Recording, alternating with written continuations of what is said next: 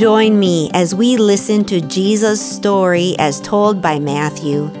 May these few minutes spent listening today draw us closer to Jesus, and may our lives also testify to his power and grace. Hello, I'm Michelle Edwards, a member of First Lutheran, and today I'm reading chapter 6 in Matthew, where Jesus continues the Sermon on the Mount. Be careful not to practice your righteousness in front of others to be seen by them. If you do, you will have no reward from your Father in heaven. So when you give to the needy, do not announce it with trumpets, as the hypocrites do in the synagogues and on the streets, to be honored by others. Truly, I tell you, they have received their reward in full. But when you give to the needy, do not let your left hand know what your right hand is doing, so that in your giving you may be secret. Then your Father, who sees what is done in secret, will reward you. And when you pray, do not be like the hypocrites, for they love to pray, standing in the synagogues and on the street corner to be seen by others. Truly, I tell you, they have received their reward in full. But when you pray, go into your room, close the door, and pray to your Father who is unseen. Then your Father, who sees what is done in secret, will reward you. And when you pray, do not keep babbling like pagans, for they think they will be heard because of their many words. Do not be like them, for your Father knows what you need before you ask Him.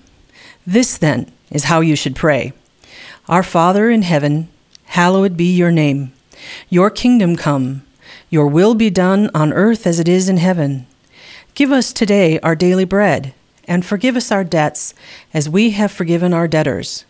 And lead us not into temptation, but deliver us from the evil one.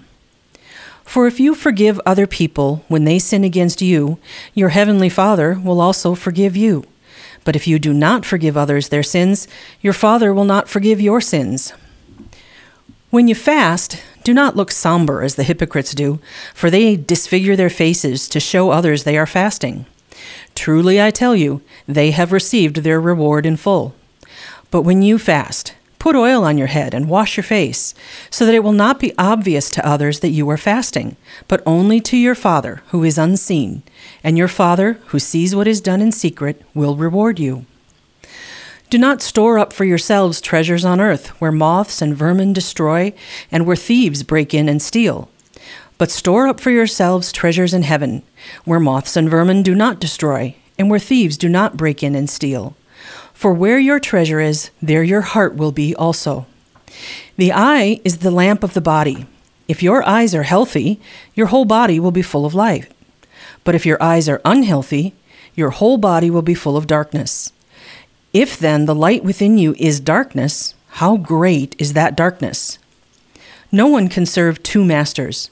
Either you will hate the one and love the other, or you will be devoted to the one and despise the other. You cannot serve both God and money. Therefore, I tell you, do not worry about your life, what you will eat or drink, or about your body, what you will wear. Is not life more than food, and the body more than clothes? Look at the birds. Look at the birds of the air. They do not sow or reap or store away in barns, and yet your heavenly Father feeds them. Are you not much more valuable than they? Can any one of you, by worrying, add a single hour to your life? And why do you worry about clothes? See how the flowers of the field grow. They do not labor or spin. Yet I tell you that not even Solomon in all his splendor was dressed like one of these. If that is how God clothes the grass of the field, which is here today and tomorrow is thrown into the fire, will He not much more clothe you, you of little faith? So do not worry, saying, What shall we eat? Or what shall we drink? What shall we wear? For the pagans run after all these things, and your heavenly Father knows that you need them. But seek first His kingdom and His righteousness, and all these things will be given to you as well. Therefore, do not worry about tomorrow for tomorrow will worry about itself. Each day has enough trouble of its own. So, there are three basic lessons in this passage. Number one, don't you do your faith for show. Number two, don't focus on this life more than the eternal life. And three, don't worry, trust God. Jesus was teaching people to look at their faith differently, differently than their pagan neighbors, and differently than many of their own church leaders. He said not to call attention to the good things they do, not to let it show when they made sacrifices like fasting, and not to pray long and loud for everyone to hear. Shocking. If nobody knows all the good things you're doing, how do you get credit for them? How will anyone know how good you are, how important your religion is to you, what a good role model you are? Jesus was trying to get people to understand faith in a new way, or rather, in a really old way. You see, religion is kind of a human invention. Churches, rituals, hierarchies, liturgies, hymns, all that were put in place by us humans. Now, these things are not bad, they're just not the point. What is the point? Well, if you go back to the beginning, you begin to see the original intent. Think about Genesis, the creation story, and what God put in place. When making a home for Adam and Eve, God didn't even build them a church. There was no pastor, priest, rabbi, Sunday school teacher, youth leader, or even a church secretary. All of those things came a lot later. We don't even know if Adam and Eve were Lutheran, or Catholic, or Orthodox, or Baptist, or, well, you get the picture. So, what God, did God put in place to start it all? The Bible says God came to the garden and walked and talked with Adam and Eve. They had conversations. They spent time hanging out, enjoying each other. They knew each other, wanted to be together, probably talked about everything and nothing. In short, they were in relationship with each other. Think about the time you spend with the people you care about, family or friends, you know, the ones you like. It's not a hardship, right? Because you want to be together, doing whatever. You enjoy their company, talking to them, and listening to what they have to say. You care about what's going on with them, and know that they care about you too. This is what our faith is supposed to be a relationship between us and God. Jesus was telling people that making sure everyone knows you're in church all the time, or that you give lots of time and or money to good causes, or you can pray long and loud at every opportunity, these things are hollow, pointless in the eyes of God. They're aimed at impressing the people around you, not God.